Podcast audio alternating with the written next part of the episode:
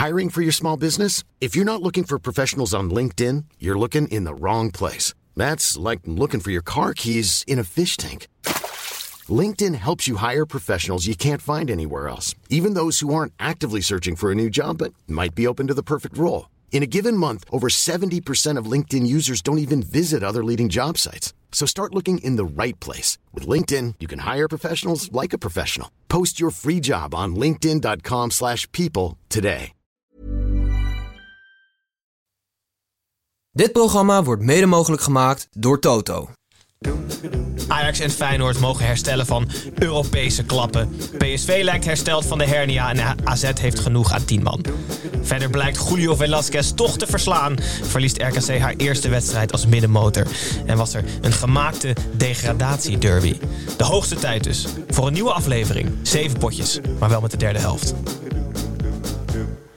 Give the, give the, give the cup, hey, give the cup today to, the, to Ajax. Ik laat mijn jongens in stikken. Nooit van mijn leven. Die waren gewoon kansloos, die lieve schatten. Ik heb wel wat scheldwoorden en uh, je moeder is je zus en dat soort dingen al wel gehoord. En dat kan ook een verschil maken in een week met uh, drie wedstrijden, negen dagen.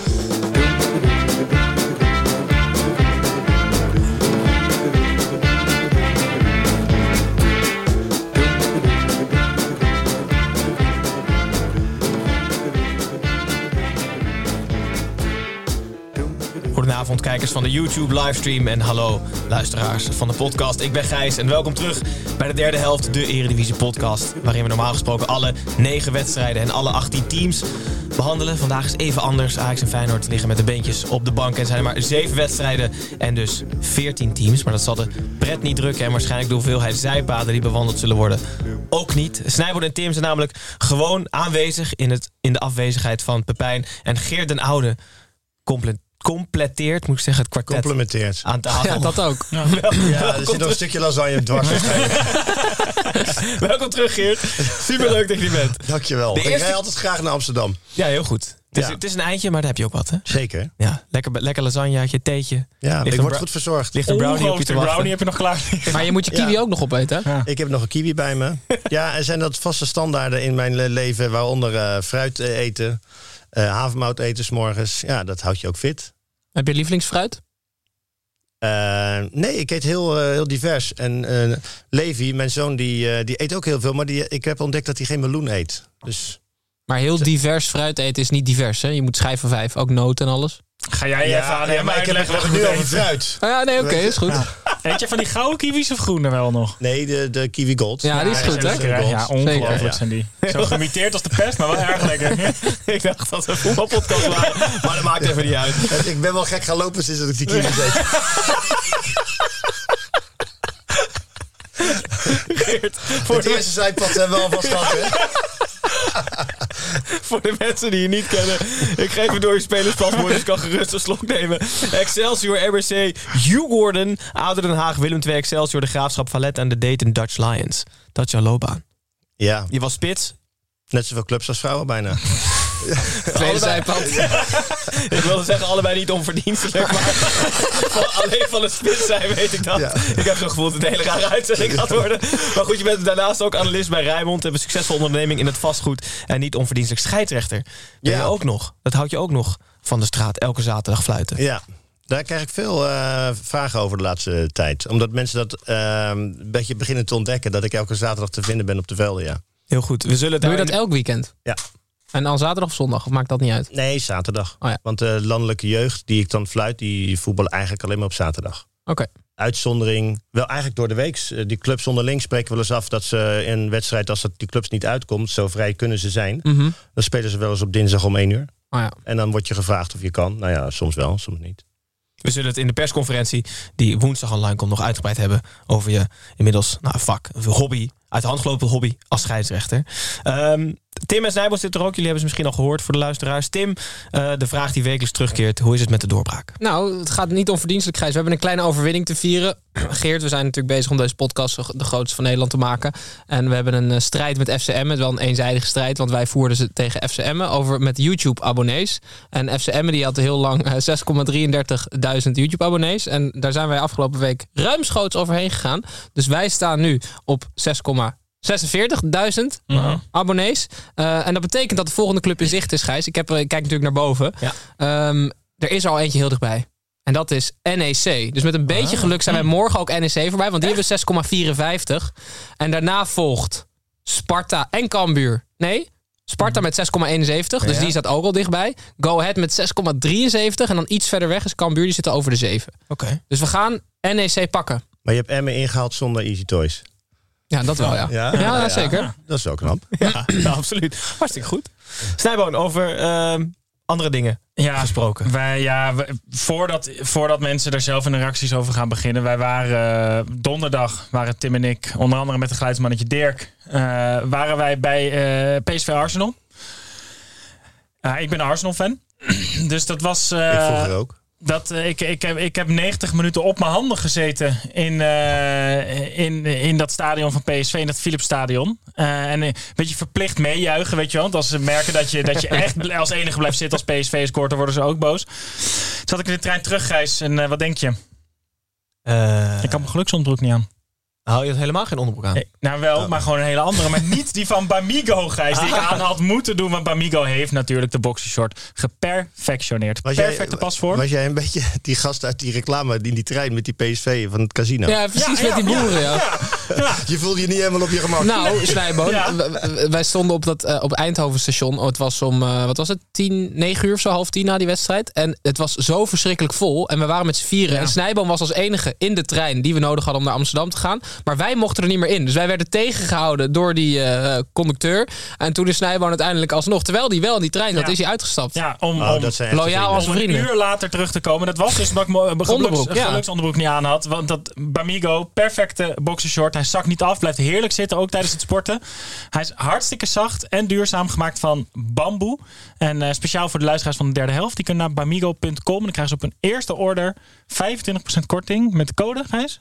Ik denk Snijboon 25. Nog steeds. Dus gaat dat ik, doen. Ik, ik hoor al waar deze studio van gebouwd is. Van bamboe. Hij is heel zacht, maar. Bamigo. Heel goed.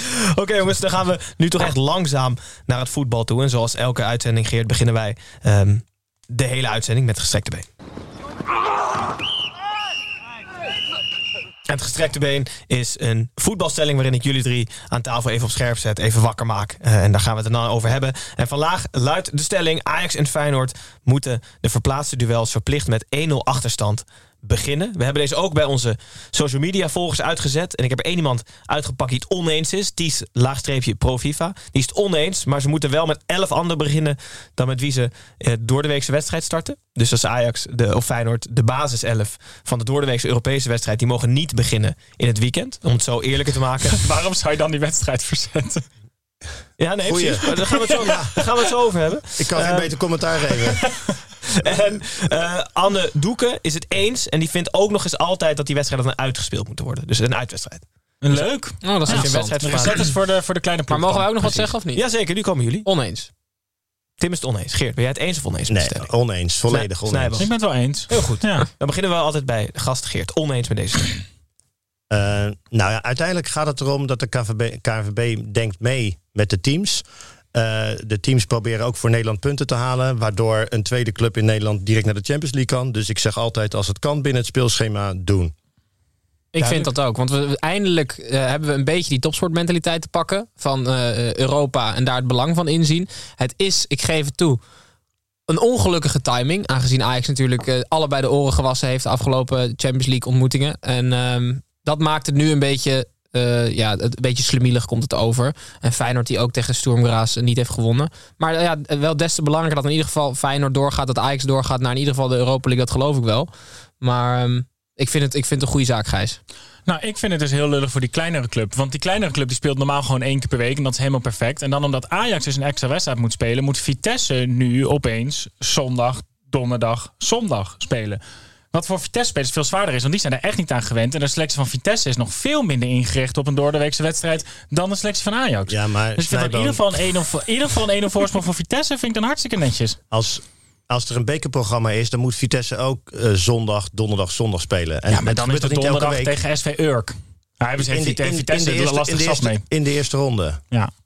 Dus ehm, Ja, je, oppop, je ontpopt je nu een beetje als de, de, een voorvechter. Maar ik heb het idee dat je een beetje alleen strijdt. Ja, heel goed Geert. Dat is waar. Dat idee heb als ik je ook. Tim en Gijs beter kent, dan weet je dat je dan eigenlijk meestal aan de goede kant van de geschiedenis staat. Hoor. Joh, eh, het zal misschien best wel draaien, want jij zegt niet altijd domme dingen. Dus, Ja. eh, dus Je hebt nog, je hebt nog ongeveer We hebben nog- 35 we hebben nog een half uur, Ja, ja, zeker. Oké, Hey, die gouden kiwi zeg ik. Dat is lekker. je begint door te werken. We, gaan naar de wedstrijden. En eh, normaal gesproken beginnen we bij de koploper. Maar de koploper had dus vrij. Dus we beginnen bij de nummer 2. Dat is PSV. En PSV speelde niet zomaar een wedstrijd. Maar de wedstrijd van de week. Hey, ja, la, la, la, la, la, la, Wedstrijd van de week. Van de week. Wedstrijd van de week. Wedstrijd van de week was PSV thuis tegen NEC. En alle ingrediënten voor een doelpuntfestival waren aanwezig. Een makkelijk scorende, thuisspelende topploeg tegen een moeilijk scorende, uitspelende middenmotor. Uiteindelijk leidden deze ingrediënten niet helemaal tot het verwachte resultaat, maar wel tot een overwinning voor PSV. 3-0. Snijboon, vorige week heb je PSV in hernia aangepraat. Hoe Ja. staat het ermee? Nou, het, eh, het ultieme medicijn voor de rughernia van PSV is teruggekeerd, namelijk Luc de Jong. Leg heel van Geert uit wat je met het hernia bedoelde. Nou, ik had vorige week opgezocht hoe het kon dat PSV de ene week heel goed was en de andere week alle kracht verloor. En toen ben ik dat gewoon gaan googlen. En zoals altijd als je googelt gebeuren er gelijk hele erge dingen als je ergens last van hebt. En volgens Google had PSV een rughernia, waardoor ze opeens krachtverlies zouden hebben. Maar nu is Luc de Jong terug, dus nu is het helemaal in orde weer. Luc de Jong was ook donderdag toen we in het stadion waren. Het was, hij had echt een magneet op zijn lichaam. Elke bal kwam naar hem toe en hij verwerkte elke, elke bal perfect. Of hij nou over de grond was, in de lucht. En ook vandaag eh, was hij gewoon weer... Hij is gewoon zo belangrijk voor dit elftal. Je ziet gewoon dat hij voor PSV-begrippen echt, echt een hele grote jongen in het veld staat. Ik heb één keer, ik heb één keer Luka Modric live in actie gezien. Dat is de beste speler die ik ooit eh, heb gezien. En Luc de Jong staat daar kort achter sinds afgelopen donderdag. ik, ik was zo ongelooflijk onder de indruk van die jongen. En weet je wat ik zo knap vind, Geert? En daar, dan kan jij daar misschien wat meer over vertellen. Maar hij heeft eigenlijk heel weinig kwaliteiten. Maar die paar kwaliteiten die hij heeft, heeft hij per- geperfectioneerd. Want hij is helemaal niet heel snel. Hij is best sterk, maar hij kan geniaal koppen. En hij kan gewoon heel goed inschatten waar die bal komt. Dat is toch reuze interessant? Ja, nee, dat is hartstikke interessant. Maar hebben jullie wel eens nagedacht waarom hij dan zo goed is bij PSV? Ga je dat nu vertellen? Ja, ga je dat nu vertellen? Nou, omdat... kijk even wie er links en rechts bij PSV staan. Vooral links. Kijk naar Gakpo. Gak- Gakpo heeft geloof ik 10 assists. Mhm. waarvan er zeker een aantal ook op Luc de Jong. En die gaan nu nog veel meer komen. Luc is natuurlijk even een tijdje weg geweest. Maar het systeem waarin PSV speelt en de spelers die ze hebben... Ja, is een Luc de Jong is perfect. Dus, dus hij wordt in, in al zijn eenvoud, wat Luc de Jong zelf is... wordt hij wel top bediend. Ja. Ik heb ook een keer zo'n seizoen gehad. Ik ben ook geen wonderspits geweest. Maar ik kon bepaalde dingen wel heel goed.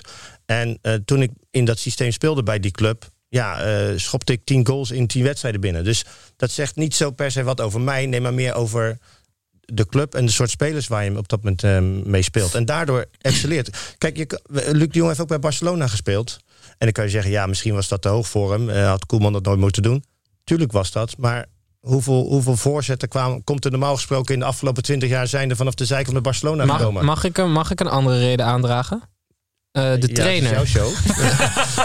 Hoe, hoe Dat belangrijk... hoort hij het liefst. Nee want, nee, want jij zegt Koeman. En ik snap dat, dat je als verdediger misschien minder feeling hebt met wat een spits wel of niet kan, hoe die bediend moet worden. Maar heeft Van Nistelrooy hier dan ook, denk je, een hand in? Met, met het perfect bedienen van, van zijn aanvoerder? Dat hij het systeem daarop aanpast? Nou ja, het voordeel voor, eh, van Ruud is dat hij natuurlijk zelf ook spits is geweest. Ja. Alleen wel een totaal andere spits Ja. dan, dan Luc de Jong. Eh, en daarom, eh, omdat hij dat zo heeft ervaren in die, in die tijd, was ook PSV niet een, een ploeg. Want hij speelde bijvoorbeeld samen met Luc Niels daar. Was ook niet de ploeg die met heel veel voorzetten kwamen. Ik zit nu te denken dat Koeman eigenlijk qua speelstijl veel meer Luc de Jong lijkt dan Van Nistelrooy. Maar je, zag het ook wel, je ziet het ook wel aan Luc de Jong. Luc de Jong heeft niet iemand nodig die het neerzet hoe het voor hem het beste werkt. Want dat doet hij echt zelf wel. Hij Ja. zet iedereen op zijn plek. Hij bepaalt precies het moment van druk zetten. Hij be- bepaalt precies waar de buitenspelers staan verdedigend. Dat is echt gewoon... Je zag dat echt... Er kwam gewoon de leider van dat elftal stond er opeens. En Iedereen dacht opeens... Oh, oh, nu werkt het. Ja, precies. Dat is waar, ja. Het viel gewoon allemaal op zijn plek. Hij begon vandaag weer in de basis. Ze wonnen uiteindelijk heel makkelijk eh, en dik verdiend met 3-0. Maar Luc speelde, hij speelde minder goed dan afgelopen donderdag. Ja, Ja, kan ook zeker. bijna niet Dat- kan ook niet anders. Dat hoeft ook niet. Weet nee, je. maar donderdag, de- als je in het stadion hem dan gewoon 90 minuten ziet, dan zie je ook al die momenten die je op tv niet ziet. En dan Hij was toen invaller, zag je opeens. Dat was invallers. Ja, toen zag je opeens. Oh ja, Ja. hij doet zoveel meer dan Nee, wat ik je in de helemaal, samenvatting helemaal ziet. eens. PSV won in ieder geval dus gemakkelijk en verdiend met 3-0 van NEC. Eh Geert, je bent ook scheidsrechter, hebben we al even aangehaald. Ik wil het heel even hebben over de 2-0 van PSV. Die Ja. maakt Luc de Jong met het hoofd, wordt daarna afgekeurd wegens buitenspel. Ja. Maar tussen het feit dat Luc eh, die goal maakt, protesteerden verschillende NEC-spelers bij de scheidsrechter. Dus ze zeiden, hey, die goal moet afgekeurd worden. En dan kregen er drie gele kaarten. Dus Ja. twee voor, volgens mij twee voor twee spelers en één voor trainer Rogier Meijer. Maar daarna bleek dat zij gelijk hadden. Dus die goal werd afgekeurd. Dan Ja. vind ik het heel raar dat die gele kaarten nog blijven staan. Nou ja, het gaat er altijd om eh, hoe je een, s- waarom die kaarten blijven staan, is de manier hoe je een scheidsrechter bejegent. Als jij op een normale manier een discussie met een scheidsrechter aangaat, op een hele rustige manier, gaat de scheidsrechter daar geen gele kaart voor geven. En de manier waarop die PSV-spelers dat deden, als je NEC zo blijft, of, eh, ja. sorry, ja, eh, die NEC-spelers dat deden, ja, dan kan ik me voorstellen dat, de- dat de scheidsrechter daar geel voor geeft. Ja, maar Geert, ik ben het echt zo niet met je eens. Eh, op het moment dat je, dat je een heel belangrijk tegendoelpunt krijgt... en je weet zeker dat je het bij het juiste eind hebt... dan ga je toch niet naar die scheid... Scheid, volgens mij, dit, dit was geen doelpunt. Kan je alsjeblieft even rustig kijken? Oké, maar we weten nu allemaal dat er een VAR is. Ja. En nog steeds, als er een doelpunt valt, gaan de spelers tegen een scheidsrechter protesteren. Terwijl iedereen al weet dat de VAR naar gaat kijken. Dus ze hoeven niet te protesteren. Ja, maar het is niet zo dat... dat ehm, er zijn alsnog gekke momenten voorgekomen. Hè? Dus je denkt van die VAR die gaat, die corrigeert alles. Maar dat is niet zo. Nee, maar Tim, jij hebt de illusie dat dat zeuren helpt. Ik weet na, na decennia Ja, maar de Geert heeft de illusie dat, het ze allemaal helpt. rustig blijven na zo'n situatie. Nee, ja, nee, niet de ik- illusie. Alleen luister- wel dat je ook gestraft kan worden als je het niet doet. Kijk, dat is, een, dat is een andere discussie. En ik weet niet of we daar tijd voor hebben. Of misschien moeten we er later over hebben. Eh, Ik ben, in, in, ik ben voor eh, op een lange termijn, want dat duurt heel lang, om, om anders naar scheidsrechters te gaan zijn. Kijk naar eh, handbal, kijk naar Ja. American football. Ja, zeker. Weet je, dat, dat vergemakkelijkt het werk van een scheidsrechter. Ja. Wetende dat er een, videoscheidsrechter is, of we nou over hockey hebben of wat, dat weten we nou allemaal. Maar toch blijven alle spelers protesteren terwijl ze weten dat er een videoscheidsrechter is. Kan je bij En, en die er toch naar gaat kijken. Kan je bij jou ver gaan? In het Ehm, veld? Als je, als je dicht bij me staat en, dan mag je paardenlul tegen me zeggen. eh, Paardenlul. als, als niemand, als, als, weet je, als je dat gewoon op korte afstand doet. eh, Mhm. Maar als je dat over een lange afstand, grotere afstand doet, om een voorbeeld te geven. Dan, dan, dan treed ik daar tegenop. Ja. Weet je wel, ik kan ook wel eens wat tegen een speler zeggen. En Hij kan mij ook geen gele kaart geven. Mhm. Dus weet je, dat, eh, dat moet je wel aanvoelen. Ja. Maar, en ik begrijp echt wel emotie. Spelers doen echt wel ook wel eens tegen mij even zich uiten. En dan laat ik ze meestal even stoom afblazen. Mhm. En dan roep ik ze later bij me, een paar minuten later of in het voorbijgaan. Weet je, en dan Als we wat rustiger zijn. ik, ik doe niet anders dan de hele wedstrijd praten met spelers om, om dit soort dingen te voorkomen. Ja. Maar ik, vind- ik vind die, die kaarten. Weet je, als we elke kaart individueel gaan behandelen, die, Mhm. met de, die van NEC nu, kan je zeggen, nou moet je dat wel of niet doen. Maar uiteindelijk gaat het erom dat de intentie, je weet, er is een videoscheidsrechter. Je hoeft niet te protesteren, want ze gaan toch wel kijken. Ja. Duidelijk. Sluiten de wedstrijd af. PSV dus op plek 2 gaan we door naar plek 3. Dat is AZ. AZ speelde thuis tegen Volendam. En vorige week werd de AZ-code nog gekraakt door Excelsior. En deze week leek AZ die code zelf aan Volendam te geven. Doordat het na een kwartier met 10 man kwam te staan. Volendam leek niet veel van de code te snappen. Want tegen 10 man kwam het niet verder dan een 2-1 nederlaag. Tim, hoe heb jij gekeken naar deze Noord-Hollandse derby? Ik heb heel lang nagedacht over hoe dit in godsnaam een derby, derby kan zijn. Dus ik heb eventjes, eh, wat ik dan doe, is dan raadpleeg ik eh, eh, het woordenboek om even te kijken wat is nou de definitie van een derby.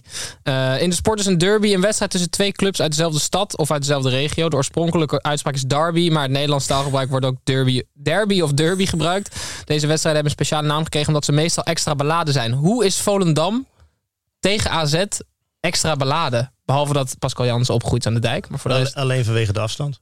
Ja, maar dat, dat, ja, dat, dat vind ik dus... Voor de, voor, de rest, voor de rest niet. Nee, het is nog best ver weg ook.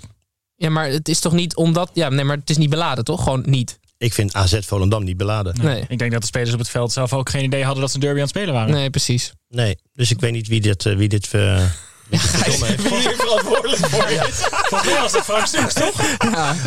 Nee, maar Ja, ik maar vind... Frank, Frank, zo- Frank Snoeks is sowieso. eh, ik wilde rottevis zeggen, maar in ieder geval vis, vis die je moet wegdoen. Laat ik het zo, sowieso zo zeggen. Van die Japanse kogelvis. Die kan giftig zijn, dus die moet je gelijk wegdoen. Of heel voorzichtig opeten. Nee, dit is overrijp. Is overrijp. Eh, Tim, wat, wat moet er dan gebeuren, jongens? Of de rest aan tafel voor, voordat Volendam gaat winnen? Nu 10 tegen 11, 75 minuten lang.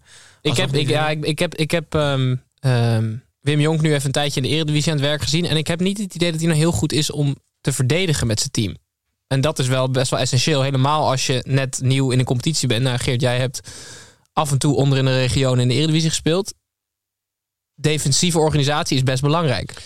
Ja, maar als ik gewoon kijk naar de selectie van Volendam en dat vergelijk met de ploegen waarin ik speelde en dan cijfer ik mezelf maar even weg, hadden wij in elk team wel een aantal spelers die eredivisieervaring hadden Mhm. en dusdanig goed waren dat we dat wel voor elkaar kregen.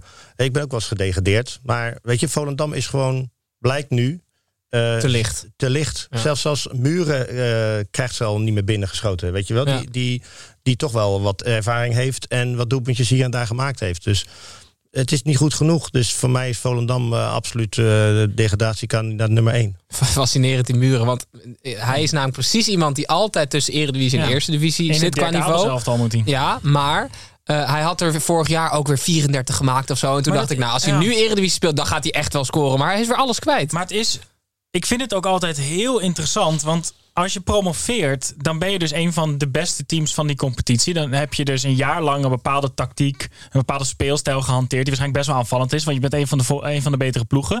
En dan het jaar daarop moet je eigenlijk de identiteit van je club helemaal veranderen, omdat je dan opeens degradatie ja, maar dat doet Jonk dus niet, hè? Nee, maar ik vind het wel heel interessant. Want eigenlijk moet je dus tegen al die spelers waarmee je bent gepromoveerd, op een paar na, kan je dan net zo goed gewoon zeggen, ja, ga maar, Ja. want we hebben volgend jaar gewoon niks aan jou. Ja, ja dat is waar. Maar Volendam, buiten Henk Veerman, die ze dan eh, teruggehaald hebben, Mhm. Vind ik niet dat ze zich echt versterkt hebben met eredivisie Nee, niet ervaren bewezen. spelers. Nee. Karel Eiting. Ja, maar dat Ja, is ook niet. ja. Uiteindelijk gaat, ga je met Karel Eiting is niet het verschil tussen 17e of 14e Maar je worden. hebt in elke linie- gewoon ervaring In nodig. elke linie, je hebt minimaal vier, vijf van die ervaren spelers nodig. Duidelijk. Helaas is geen transferperiode, dus kunnen ze er vrij weinig mee. AZ wint gewoon wel weer eh, na vorige week. eh, met Hoeveel zou jij er erin schieten als je nu bij Volendam een heel in de spits staat? 40. Eh, nou, heel, heel eerlijk gezegd, misschien ook wel niet zoveel. Eh, omdat ik ook wel afhankelijk ben van ballen die ik Ja, krijg. precies. Nogmaals, ik, wa- En bij was, ik, PSV? ik was geen. Bij PSV Ja? maak ik er 15. ja? Lekker Ja. zeg. Ja, nee, maar eh, eh, luister, ik ben wat ouder, dus ik moet wel aan, aan mijn conditie en dergelijke Ja, maar je werken. krijgt gewoon een pre-season krijg je cadeau. Je mag gewoon je mag optreden. Ja, nou, dan schiet ik er zeker een aantal in. Ja, ik, weet je, ik kan nog steeds goed eh doelpunten maken. Ik word eigenlijk steeds beter. Als ik, dat, nee, maar Ja. dat heeft met leeftijd te maken. Je gaat steeds beter inzien. Dan, als ik nu ook, ik voetbal nog wel eens met een lage elftal. Maar je gaat steeds beter, die ervaring die je hebt van al die jaren, ga je steeds beter gebruiken. Dus ja, ik geloof absoluut dat ik daar nog wel een aantal goals mee zou pikken. Tim, We hebben nu we hebben het nummer van Geert, dus we kunnen gewoon. Wij hebben best wel vaak mensen tekort. We kunnen hem gewoon een keer appen. Ja, is dat een, competitie buiten de bond om? Of Nee, dat niet. Nee. ja, Heb je, ben je geregistreerd als speler? Nee. word ik herkend in Amsterdam? Nou, dat denk ik niet. Heb je die scheidsrechter hier nog mee? Dat, dat zeggen ze dan. Ah, die kan er geen reet van. Oké, heel ik, goed. ik ben Peter Jansen, geboren in 2002. Goed, we laten AZ achter ons staan. Keurig derde na deze toch wel eh, zwaar bevochten, maar wel verdiende overwinning op Volendam. En maken wij een uitstapje, voor zover we dat niet al gedaan hadden, naar buitenspel. Edwin, Kevin hier, buitenspel. Ik hoor je nu voor half. Zeg wat is? Oké, Edwin. Edwin, buitenspel. Een buitenspel, Geert. Nemen in ieder geval Tim en Snijman altijd iets mee van buiten de lijn. En misschien heb jij ook nog een klein zijpaadje. Vast wel. Eh dan maak ik me geen zorgen om Snijman. Wat heb jij meegenomen? Ja, ik, eh, we moeten het toch ehm, wel even over het WK in Qatar hebben. En dan over de keerzijde van het WK in Qatar. We gaan er natuurlijk, wij besteden er, gaan er heel veel aandacht aan besteden. Maar dat doen we niet zonder ook te benoemen wat voor debiel toernooi dit ook af en toe is. Eh, kom ik terecht bij het punt duizenden arbeidsmigranten uit huis gezet ehm, door de Qatarese overheid. En, en zeer waarschijnlijk op verzoek, veel dat gaat nu rond op verzoek van de FIFA. Zijn gewoon hele wijken leeggehaald van mensen die dat eh, volgens de overlevering ongeveer twee uur van tevoren soms te horen kregen dat ze uit huis gezet werden zonder dat er vervangende woningen voor ze waren. Dit is geen nieuw trucje van de, van de FIFA. In eh, Brazilië werden favela's op slot gezet zodat ze niet rond de stadions konden komen, die mensen, eh, rond de wedstrijden. En ook in Zuid-Afrika werden er townships gewoon ontruimd rond het WK. Dus geen nieuwe truc, maar niet een minder onmenselijke actie van de FIFA. Maar de raarste is dat Qatarese overheid ook fans van alle landen aan het benaderen is om, ehm, om hun hele reis en tickets en verblijf te betalen naar Qatar. Ehm, in ruil voor PR op sociale media. Dus die mensen moeten dan verplicht, bijvoorbeeld naar de openingsceremonie. En die moeten dan verplicht positieve posts over Qatar en het toernooi eh, op, op, op socials gaan zetten. En in ruil daarvoor krijgen ze dan een hele reis betaald. Maar het raarste is, ze moeten dus ook ehm, negatieve tweets moeten ze dan bijvoorbeeld op gaan reageren of moeten ze gaan rapporteren Oh, bij de platform. En daar wordt het toch wel een beetje eng. Nou, zou ik sowieso eigenlijk iedereen afraden om daarheen te gaan. Want volgens mij zijn eh, alle hotelkamers al bezet door de FIFA. En is de rest ongeveer schip voor zee en tentenkamp waar je kan slapen als fan. Dit maakt het nog wel wat, eh, wat raarder. Dus eh, ja, de, de vervelende kant van het WK deze week weer even de overhand bij mij. Duidelijk. Eh, Bart is een jongen uit eh, Rotterdam. En zijn opa was eh, ongelooflijk fan van Feyenoord. En helaas overleden. Zijn, zijn, aan het eind van zijn leven was de gezondheid van zijn opa al een beetje slechter. En werd hem ook afgeraden door de doktoren om nog wedstrijden van Feyenoord te gaan kijken. Omdat hij zich te veel zou opwinden. En Bart heeft vandaag, of, of in ieder geval dit weekend, een rondleiding gehad in de Kuip samen met zijn oom. En ze hadden het idee om de as van zijn opa stiekem uit te strooien in het stadion. Dus zij eh, eh, waren bezig met die, eh, met die tour door het stadion. Waren ze in de perskamer. En die oom had een zakje as van die opa in zijn zak. En die zei tegen Bart van... hier, neem, doe jij het maar, doe jij het maar. En het was dus de bedoeling om op het veld te doen. Maar dat zakje ging al open in die perskamer. Dus er ligt nu een stukje van, oh, een stukje van die opa ligt in die perskamer. En toen gingen ze daarna via de catacombe naar het veld. En toen was die... die je hebt altijd zo'n tourguide. Zo die gids was even de andere kant op aan het kijken. Toen hebben ze meteen dat zakje helemaal over dat kunstgasstuk naast het veld gestrooid. Maar... ehm, eh, de opa van Bart is stiekem eh, eh, uitgestrooid in de Kuip. Oké. Half mislukt. Nou Geert, dat was je het zijpaden voor dit weekend. Heb jij nog daar Bayern meegemaakt? slot dus gewoon elke week doorheen. Ja, zeker ja. En waar zou jij uitgestrooid willen worden? Welk stadion? Als je moet kiezen. Eh, nou, sowieso wil ik niet uitgestrooid worden. Waar zou je begraven willen worden? In welk stadion? nee, nee, ik zou niet begraven willen worden in het stadion. Oké, oké. Nee, gewoon op een mooie begraafplaats in Rotterdam. Oké. Vlak, bij, is vlak bij Woudestein. Je hebt een eh, begraafplaats in Rotterdam die een heel soort van Feyenoord thema heeft. heeft Ja, op, Daar- dus op Zuid, Ja. op, de, op de Slingen. ja, volgens mij hebben ze daar dus ook een soort van stadionlampen als... Die hadden vroeger, tenminste misschien is dat nog. Ik kom niet zo vaak op de begraafplaats op Zuid. ik rijd er wel vaak langs. Maar volgens mij hadden ze ook een soort veldje daar. Een uitstrooiveld, een soort Feyenoord uitstrooiveldje. Maar een, Ja, voetbalveldje. Dat is toch ongelooflijk? Ja, eh, ja, nee, met cornervlaggen en zo. Nee, maar wel een soort Feyenoordveldje om daar uit te strooien. Oh, schattig. Jeetje. Ja, goed. Dat ze dus ook gewoon kunnen doen. Hey, en jij, eh, over Feyenoord gesproken, aan jou buitenspelletje. Jij hebt Feyenoord Ajax gefloten dit weekend. Ah ja. Ja, in Amsterdam. Ja, op de En dat was de onder... Onder 17. Was dat leuk? Ja. Nee, ehm, Hoeveel is het geworden? het is 0-0 geworden, maar het was absoluut geen, ehm, geen bloedeloze wedstrijd. Zes gele kaarten. Ehm, zes gele kaarten, we een opstootje nog gehad. Ik dacht, ik dacht, ik ga er even tussen staan. Ik, ik, ik blok de jongens eventjes. Maar toen stonden er opeens 20 man. Toen dacht ik, nou, laat maar gaan. Maar let jij dan ook op talenten tijdens een wedstrijd of niet? Tuurlijk. En Nee. loopt er wat tussen? Ehm, ik moet zeggen, zowel eh, bij Ajax als bij Feyenoord is het wat minder dan de afgelopen jaren. Oké. Ja. Dat, en dat, eh, ik sprak Jacques Zwart even eh, voor de wedstrijd. Even een kopje thee mee zitten, zitten drinken. Die gaf jou zo'n enveloppie. Maar die, eh, die, die vond dat ook. Ja. Ah. Ongelooflijk dat, die, dat, dat, die- dat, dat de man daar dan staat op zaterdag. Hè, bij Ajax onder 17. Ja, hij... eh? Maar zijn er niet meerdere Sjaak Zwarts? Want ik zie hem overal altijd. Oh, je bent- Nee, hij, ehm, hij, eh, ik weet dat hij... ehm, Dat eh, hij de enige is, dat weet je zeker. Ja, ik, weet. Ja ik, ik herken hem altijd. Ik kan niet zeggen waarom, maar eh, ik herken de echte. maar ehm, hij, hij, het, is gewoon, het is gewoon een enorme liefhebber. En het, en het mooie is, want hij, eh, hij kijkt niet alleen maar naar de 17 of de 18. Nee, hij kijkt ook naar echte, echte onderbouw. Hè, dus 12, eh, 13. Ongelooflijk. En eh, die is soms een, zijn hele zaterdag daar te vinden. Ja. Klasse. On- ongekend. gaan we ook weer terug naar het voetbal en naar FC Twente tegen RKC. Tim doopte RKC vorige week officieel om tot middenmotor. Deze week moesten ze op bezoek bij de subtoppers van buschauffeur Ron Jans. Als nieuwbakken middenmotor was RKC tamelijk en toch redelijk logisch kansloos. Twente won weer gemakkelijk en verdiend met 3-0. En Geert, we hebben het hier al vaker gehad over Ron Jans. Of het nou een goede trainer is of niet. Hoe, hoe kijk jij naar hem? Heb je daar een mening over? Of? Nou, Ron weet wel altijd de teams waar hij gezeten heeft. Want als, we even, als ik even uit mijn hoofd een rijtje afga... is het eh PEC Zwolle. Eigenlijk alle clubs in het noorden, behalve Emmen. Groningen. ehm Heerenveen. En daar heeft hij altijd goede resultaten eh, geboekt. Dus hij, weet je, het zal nooit een, een, een trainer zijn... eh, die opeens gevraagd wordt voor een topclub. Waarom niet? Ik vind namelijk dat het nu tijd is. Ja? Ja, we kunnen onszelf zelf- nu niet langer hij- meer voor de gek houden. Hij doet het zo verschrikkelijk goed bij FC Twente. Waarom zou hij dit niet bij Ajax kunnen? Waar, wat, waar had hij in België gezeten? Standaard? Ja, Ja. Liège. Dat was wel een littekentje, heeft het volgens mij opgeleverd bij hem hoor. Ja, maar dat hoort bij een carrière. Zijn. Ja, en hij heeft dat, eh, dat gezeur nog gehad in de Verenigde Staten. Oh ja. Even tussendoor. Oh ja. Ja. Toen wilde hij rapper worden, toch? ja, toen had hij toch eh, het, en, en, Ja, het was niet eh, zo. Ja, een beetje, een beetje te actief gebruikt. meegezongen. Maar waarom zou hij het niet bij Ajax kunnen, Geert? Ik denk dat hij daar toch op de een of andere manier de uitstraling niet voor heeft. En dat hij niet zo dominant is eh, in, in het werk wat hij doet, zoals eh, topclubs eh, willen zien. ja. Ik hoop dus heel erg dat er ergens een, een Duitse onderkant middenmotor een keer aandurft met hem. Hij is Want- leraar Duits geweest, toch? Dus Ja. de taal Ja. zou hem niet... Dus de taal belemmeren. spreekt hij en, en het is ook wel een soort van een beetje dat, dat gemoedelijke. En het is toch wel echt een stap omhoog voor hem. Want op den duur, ja, wat is er dan? Wat moet hij dan nu nog? Dan kan hij dus eigenlijk alleen nog maar naar AZ. Ja. Vanaf Twente, als hij niet naar de top 3 kan. Dus dan hoop ik dat er ergens een, weet ik veel, een St. Pauli of een, of een, of een Köln dat een keer aandurft met hem. Dat zou ik nou echt heel leuk voor hem vinden.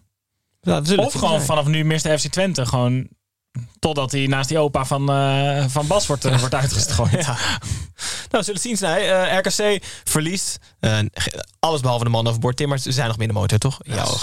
Zeker. Heel goed. Gaan we door naar de volgende nieuwe middenmotor. Dat is Sparta. Sparta speelde thuis tegen Fortuna Sittard. De twee ploegen in bloedvorm verdeelden de helft netjes. Fortuna de eerste helft in redelijke bloedvorm. Sparta de tweede. Omdat Sparta drie keer zo vaak scoorde. En de VAR in ieder geval in één keer iets anders aan het kijken was. Won Sparta met 3-1. Zo zet Sparta haar beste start van de eeuw door. En verliest Julio Velasquez voor het eerst als trainer van Fortuna. Eh, Geert, ik heb het net over, over de VAR gehad. Ehm, de handsbal van Bart Vriends werd niet gezien of niet als zodanig beoordeeld. Maar Gus wilde daarna weer niet. Ik heb het idee dat hij nooit voor de camera kon. Maar waarom is dat? Waarom, waarom durft hij of wil hij dat niet? Nou, is niet verplicht, blijkbaar. Nee, precies. En, en daarom vind ik er ook echt niet zoveel van. Hij heeft gewoon gezegd, ik ga dat niet doen. Eh andere scheidsrechters doen dat wel. En op het moment dat wij er commentaar over eh, op hebben... dan moeten we aan de KNVB vragen... of dan moet de KNVB maar zeggen... we doen het allemaal wel of we doen het allemaal niet. Oké. Nou, dat doet de KNVB niet. Hij hoeft het niet te doen. In Engeland doen ze het allemaal niet. Eh, dus, dus ja, hij hoeft, voor mij, hij hoeft voor mij niet voor de camera te komen. Ik vind dat ze, eh, ik wist helemaal niet dat het niet verplicht was. Ik vind dat er verschrikkelijk veel scheidsrechters wel voor de camera verschijnen dan. Als Ja. het niet hoeft. Toch? Ja, alleen Best ik, wel netjes. ik denk alleen dat het voor het. Eh, maar dat, daar kom ik weer terug waar we het aan het begin even over hadden. Ik heb allemaal dingen in mijn hoofd zitten waar ik denk waardoor het voetbal begripvoller wordt. En waardoor ik ook denk dat zowel op het veld als buiten het veld op tribunes, trainers langs de lijn minder agressie uiten. Ehm, dat, het, dat het meewerkt eh, op het moment dat er wat meer uitleg wordt gegeven over een beslissing. Ik denk dat dat meewerkt. Maar dan vind je er dus wel wat van. Want dan vind je dus eigenlijk dat hij het wel zou moeten doen om eh, het begrip iets te vergroten. Ja, maar het heeft ook wel te, ma- buitenwereld. te maken met hoe, hoe ze dan benaderd worden. Want de, de positie van een voetbalscheidsrechter is gewoon. Wordt, er is zoveel minder respect voor voetbalscheidsrechters dan voor scheidsrechters in de andere sporten. En ergens moet dat natuurlijk wel een beetje van beide kanten komen. Het is niet alleen maar de scheidsrechters die kunnen roepen: we willen meer respect. Er moet ook vanuit de sector natuurlijk wel gewoon anders met scheidsrechters omgaan. Worden. dat snap ik wel, maar als je die, dat moment van eh in, in Feyenoord PSV vorig jaar, wat Geuze toen dat hij die penalty gaf, weet je wel, Mhm. daar is zo verschrikkelijk veel eh, negativiteit over, over hem en over het scheids. hoge been. Ja, ja, ja. Dit seizoen toch? Nee, nee, Nee, vorig seizoen nee, met met die handsbal. Ja, waardoor waardoor Dessers die penalty Ja. kreeg. Ja. Daar is zoveel negativiteit uit voortgekomen. Terwijl ik denk dat als hij ehm, een eerlijk verhaal had gehouden na die wedstrijd, dat er gewoon een heel groot deel de kop in was gedrukt. Dat denk ik dan. Nou ja, er zijn, er zijn scheidsrechters die eh, ruiterlijk toegeven op het moment dat ze een beslissing hebben genomen waarvan ze achteraf zeggen, "Hmm, dat hadden we eigenlijk met z'n allen, want het is ook natuurlijk met, zeker nu met de VAR, dat hadden we eigenlijk anders moeten doen. Ja. Op het moment dat je dat doet, dan, dan kweek je alleen maar begrip. Ja. Weet je, dat, eh, ik denk als je iets blijft ontkennen, terwijl iedereen weet dat het anders is, Ja. ja, Dat helpt niet. nee, dat, dat helpt niet. Nee. Het werkt heel erg mee. En het maakt het ook veel menselijker. En je haalt inderdaad gewoon je haalt de wind uit de zeilen van alle tegenstand. Want het is gewoon, ja, je hebt een fout gemaakt. Ja, dat zei ik net ook, dat ik een fout had gemaakt. Ja, maar je hebt een fout gemaakt. Ja, dat, dat heb ik dus net gezegd. En dan is het gesprek ook wel snel klaar. Dat klopt. En wat je er ook mee krijgt, is ook meer eh, begrip voor elkaar. Weet je, we, we, we maken als scheidsrechters eh, fouten. Maar als spelers worden natuurlijk ook heel veel fouten gemaakt. Alleen we kunnen wel blijven hameren op het feit dat een scheidsrechter elke keer een fout maakt. Weet je, maar dat is natuurlijk niet fair. Gemiddelde Eredivisie-wedstrijd worden door de spelers een stuk meer fouten gemaakt. Maar dan is het dus wel raar dat trainers verplicht voor een camera moeten verschijnen. Want dat is wel zo volgens mij. Dat je altijd iemand van de club verplicht moet hebben. Want als je de hoofdtrainer hebt, moet er dan een assistent komen. Weet je wel? Dat is dan wel gekkig, vind ik. Ja, maar dat heeft met televisie te maken. Oh ja. Dat, er, dat een, een- iemand van de club met een persconferentie, dat is, heeft dat met televisie te Maar maken. zag ik dat is laatst niet weer vanuit dat de bond. die- in Spanje volgens mij dan eh, hebben ze altijd zo'n speler ook bij de rust al. Ja, ja, Dat Ja, maar ik dat toch zo raar. Duitsland, eh, Frankrijk heeft ik dat in, ook, in ja. Zweden, ik kreeg naar, Oh, de, ja. naar de eerste helft in Zweden, dan eh, kreeg ik gelijk een koptelefoon op mijn hoofd gezet Ja. in, eh, in de rust. Ja, Echt? op het veld nog. En dan moet je En, daarna... en, en dan daarna naar de kleedkamer en dan wachten ze op je tot je er was. Echt goed hoor. Ongelooflijk. Goed, we sluiten. Dus dat is echt heel raar. Even af. Fortuna en Julio Velasquez verliezen voor het eerst. Eh, maar het is niet zo raar als je weet... eh Milan, Milan Hoofd heeft het al gezien en hij heeft het ingestuurd. Wie ben jij? Ja, ik ben Willy. En jij René. En samen zijn we altijd met z'n tweeën. Willy René luiden nog steeds de lookalike in... waarin wij mensen of dingen van binnen de lijnen vergelijken met mensen of dingen van buiten de lijnen. En Milan Hoofd heeft gezien waarom Fortuna Sittard verloor eh, voor het eerst. Het was namelijk zo dat zanger Nielsen op het middenveld speelde. Volgens mij heet hij zo toch, Nielsen? Nielsen, ja. Ja, eh, dus daarom de verliespartij duidelijk te duiden. En Sparta won dus wel weer vijfde op één volgende thuiswedstrijd gewonnen. Eh, staan zesde. Vier punten achter Feyenoord, wel een wedstrijdje meer. Maar geniaal seizoen Ik heb het net bedacht. Maurice Stijn. Nou, Ron het. Jans naar een Duitse middenmotor en dan Maurice Stijn naar Twente. En dan heeft hij ook Sam Stein daar. Dankjewel. Snijboon heeft En dan die opgelost. vrouw assistent. Ja. Vond ik leuk. Pokerface. Heel goed. Gaan we door naar Heerenveen. Insiders. Heerenveen tegen FC Utrecht. Eh, de volgens ons saaiste ploeg van de eredivisie vertoonde opvallend swingend gedrag tegen FC Utrecht. Heerenveen danste de eerste helft naar kansen en een voorsprong, maar werd uiteindelijk twee keer ruw onderbroken door kanonskogels van Utrecht. Die bleken de thuisploeg uiteindelijk te machtig. 1-2 voor Utrecht. Zo kreeg Utrecht misschien iets te veel en Heerenveen misschien iets te weinig. Tim, wat is je opgevallen van deze wedstrijd? Eh, nou, allereerst, ondanks dat Utrecht maar twee keer op goal heeft geschoten, ongelooflijk geniaal wat doelpunten. Daar, dat, eh, complimenten. Maar ik heb, ik heb eh, een vraag aan jou, Geert. Want Sar, Amin Sar, die was vorig jaar ehm, eh, zeer efficiënt en maakte veel doelpunten. Ik heb even, ben even in de statistiek gedoken. Toen speelde hij 13 potjes, vijf goals, één assist. En hij is eigenlijk getransformeerd in aangever. Want hij heeft nu eh 12 wedstrijden, twee doelpunten en vijf assists. Terwijl die van Hooydonk die ernaast staat, die, blijft, die heeft dezelfde statistiek als vorig jaar. Dus die scoort evenveel doelpunten. Maar Sar is dus eigenlijk meer aangever. Is dat, is dat iets, denk je, wat, wat, wat, wat door Kees van Wonder is bedacht? Of is dat gewoon, ja, Ik denk, dat, ik denk dat het een, eh, een soort eh, een gevolg van is van het feit dat eh Sidney van Hooijdonk daar nu speelt. Mm. Eh, en, en, en Sidney is natuurlijk een speler die eh, niet de- bewegelijkheid en de snelheid van die Sar heeft. Nee, maar vorig jaar Dus- speelde het toch ook al veel samen? Ja, maar ook alleen, maar alleen nu zie je langzaam het, het resultaat ervan. Ja, Van precies. Hooijdonk speelde, die is, die is gekomen, speelde ook nog niet direct alles. En voor mij is hij ook nog even geblesseerd geweest. Maar, maar uiteindelijk moet Van Wonderen natuurlijk een keuze gaan maken. Hoe ga ik nou met die jongen spelen? En als je met Van Hooijdonk en Sar speelt... eh, linksom of rechtsom. De, de een zal minder gaan lopen, dus die zal meer voor het doel zijn. En Sar zal meer dus in dit geval gaan lopen eh eromheen. En minder voor het doel zijn, dus die gaat meer ballen geven. Heb jij ooit 4-4-2 gespeeld met een- eenzelfde type als jij naast je? Ehm, ja, ik heb wel eens bij RBC met uh, Noord en Woter gespeeld. Zo. Dus ja, die... Dus dat eh, kan ook wel in principe. Ja.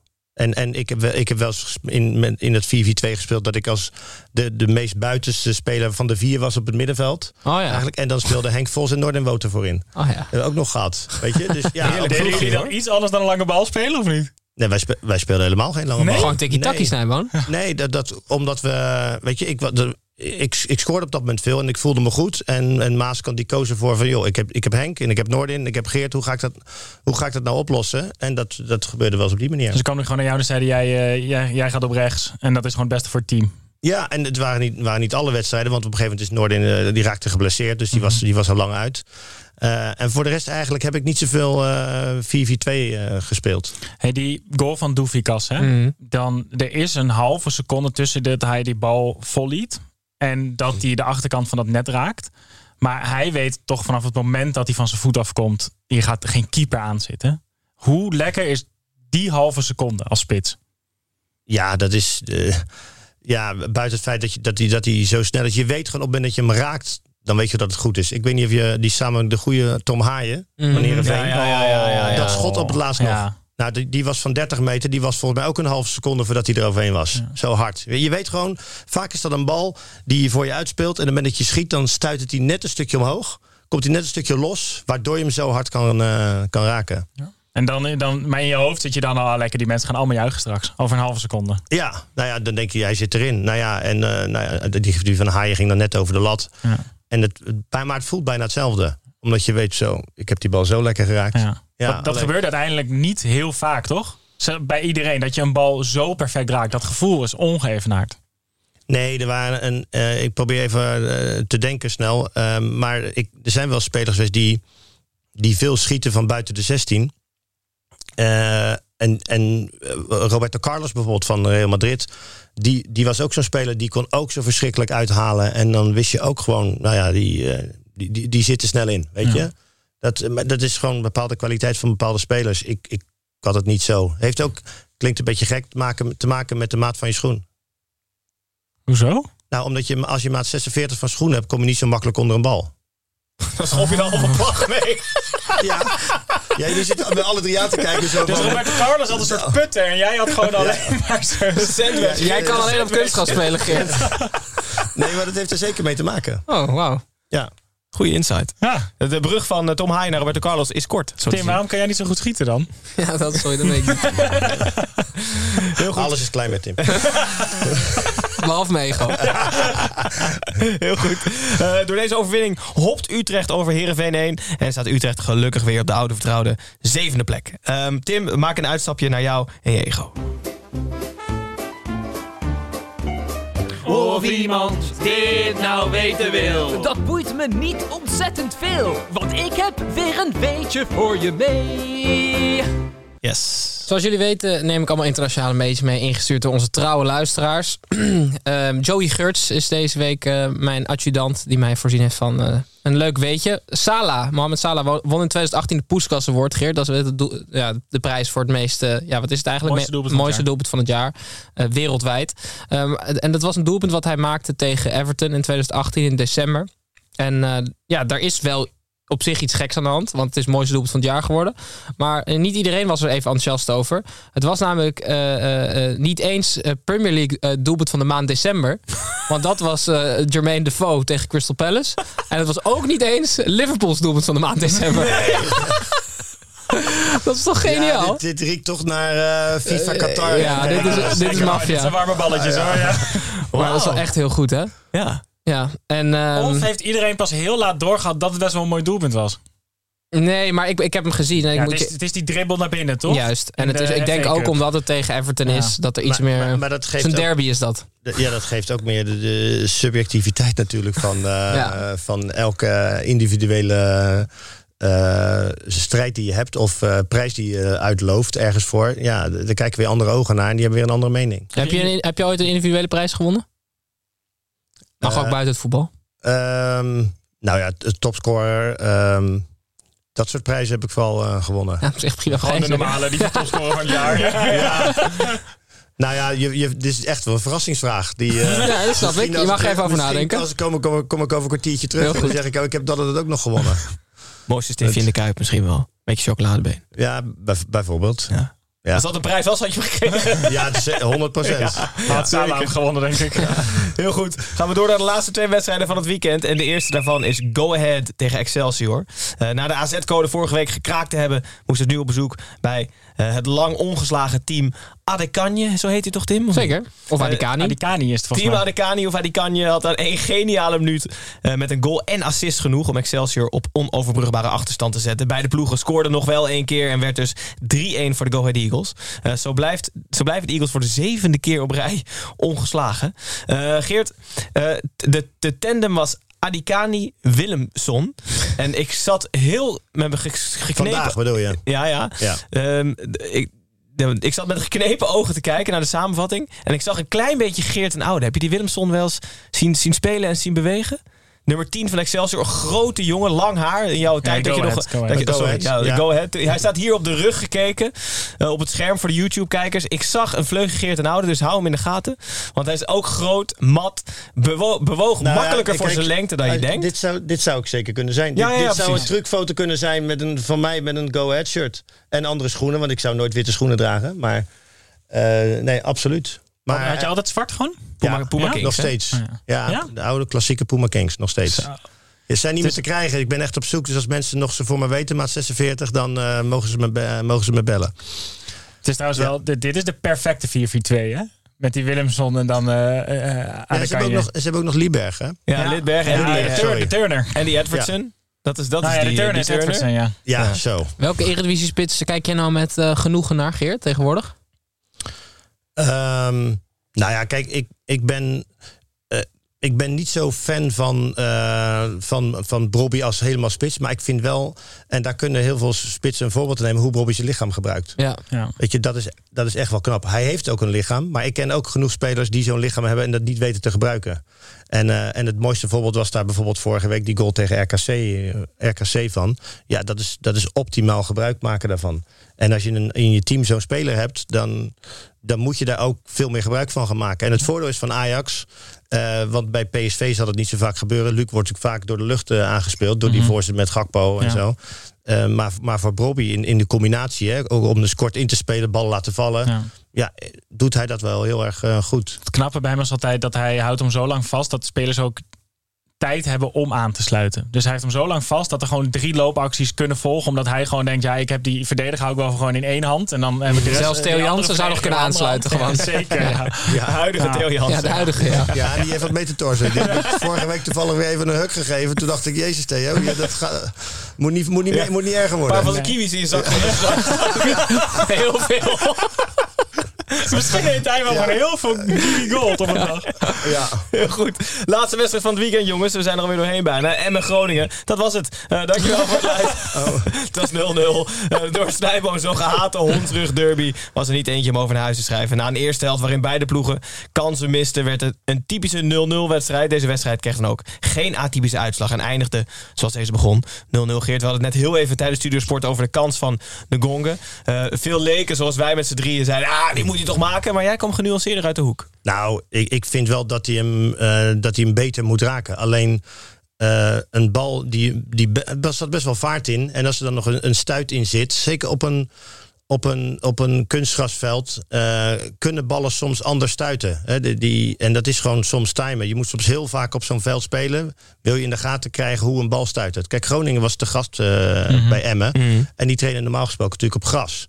Weet je, dan, dan stuit de bal sowieso heel anders. Dan weet je gewoon eh, hoe dat gaat. Als, als ik nu eh, op een kunstgrasveld speel zelf, ja, dan ga ik altijd even met iemand een paar lange ballen trappen. En dan ga ik kijken, oké, hoe stuit het die bal? Gaat die recht omhoog? Want het verschilt per kunstgrasveld ook nog heel erg. Hè? Nou ja, als je zijn bal aankomt en je verwacht dat hij eh, een 10 centimeter hoog stuit en hij zit er 15 centimeter, ja, dan ziet het er voor hem heel lullig uit. Dus ik, ik kan enigszins in het gevoel van hem eh, kruipen. Maar eh, ja, als, als hij zeven van die ballen op een wedstrijd zelfs vandaag zou krijgen, dan vind ik wel dat hij er uiteindelijk vijf op doel moet schieten. Ik werd ook heerlijk op een plek gezet door Geert, want ik was het dus ermee oneens. En toen zei ik, hij moet die bal toch gewoon maken. Toen zei Geert, kijk, ik ben ook spits geweest. Toen was ik al klaar, dan kan je, dan kan je niks meer zeggen. Geert, verdedigt en Gongen en dat is hartstikke goed. En eh, wij zijn zo door alle zeven wedstrijden heen, jongens. De tijd vliegt. We hebben keurig de drie kwartier volgehouden hoe het met zeven wedstrijden. Dat is ook knap. Eh, dus de twaalfde speelronde voor ons zit erop. Zoals de vaste luisteraars inmiddels weten, zal woensdag de persconferentie met Geert online verschijnen op YouTube en op Spotify. Eh, daarnaast zijn wij elke dag met een ander land nog te horen en te zien. eh, terwijl we naar het WK toe werken. Dus elke dag een kleine deep dive van een kwartiertje in een land waarom jij fan moet worden van dat land. Dus ga dat kijken en of luisteren. Ehm, en dan hebben we volgende week weer een gewone uitzending. Volle bak Eredivisie. Met de topper Ajax PSV. Die kan niet verplaatst worden, denk ik. Dus eh, die gaan we... Nee, jammer, want ik ben er niet. Eh, oh nee, je bent er niet. Nee, zeker niet. Nou, wat goed. Misschien even kijken of hij nog verplaatst kan worden. Ja, even bellen met de KVB. Heb je een goede reden? Ik ben in het buitenland, Geert, dus redelijk goed, ja. Maar je bent dan weer terug dan, toch? Nee, zeker niet. Oh. Nee, Snijboom. Vakantie. Nee, die hebben Het team uitje met werk. Oh, nou, oh, dat is een goede werkgever. Ja, zeker. Kijk waar we zitten. Zo. Bamigo, hè? We z'n allen bamboe eten. Heel goed. Eh, volgende, week, volgende week dus een volle bak Eredivisie. Geert, dankjewel dat je in ieder geval bij deze uitzending was. Tim. Snijboon, dank jullie wel dat jullie weer waren. Kijkers en luisteraars, vooral jullie bedankt. En hopelijk tot morgen, overmorgen, de dag daarna en de weken daarna. En ook weer woensdag. Dus doei.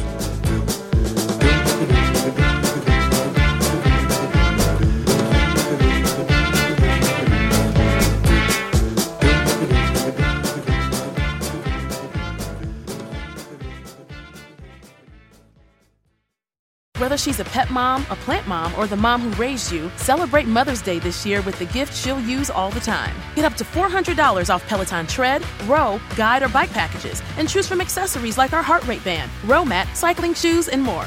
This is the perfect gift for mom to explore what gets her moving. Whether she has 5 or 20 minutes, she can choose from classes like techno rides, country walks, or an 80s row. All access membership and guide membership separate. Offer ends May 14, 2023. Excludes Peloton Tread, Row, Bike, and Bike Plus Basics and Peloton Guide Standalone. See additional terms at onepeloton.com. Mom deserves the best, and there's no better place to shop for Mother's Day than Whole Foods Market. They're your destination for unbeatable savings, from premium gifts to show-stopping flowers and irresistible desserts. Start by saving 33% with Prime on all body care and candles. Then get a 15-stem bunch of tulips for just $9.99 each with Prime. Round out Mom's menu with festive rosé, irresistible berry chantilly cake, and more special treats. Come celebrate Mother's Day at Whole Foods Market